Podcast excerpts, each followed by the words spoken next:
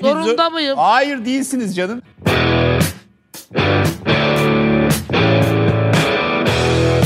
Parça... Parçanın adı. Eserin adı zorunda mıyım? Her gece rüyamda işinde senin.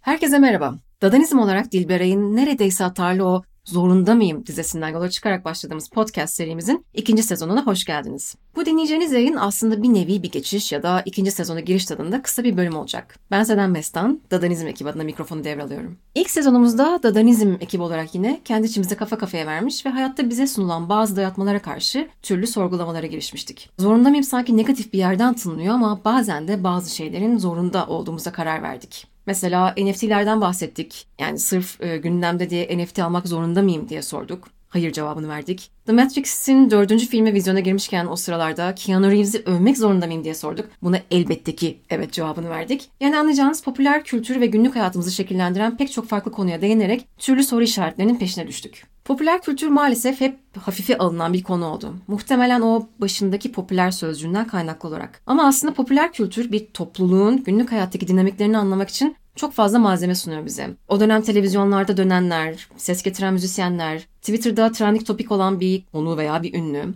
Yani popüler kültür altına her şeyi dahil edebiliriz ve hepsi hakkında uzun uzun konuşabiliriz. Dadanizm olarak biz de bundan yola çıktık. Dadandığımız her şey dedik ve müzikten modaya, sinemadan yeme içmeye uzanarak dadandığımız her şey hakkında uzun uzun yazıp konuşalım istedik. Zorunda mıyım adlı podcast serimizin ikinci sezonunda da yine buna benzer konulara dadanmaya, bu konular hakkında sorular sormaya devam edeceğiz. Ama bu sefer farklı alanlardan konuklarla yollarımızı kesiştirerek yapacağız bunu. Yine pek çok farklı alanda konular hakkında konuşacağız. Konuklarımızın görüşleri etrafında sorgulamalarımızı geliştireceğiz. Bazen çıkmaza düşeceğiz belki, bazen de aydınlanmalar yaşayacağız. Yani öyle umuyoruz. Buradan tekrar Dilberay'a saygılarımızı iletiyor ve bir sonraki bölümde görüşmek üzere diyoruz.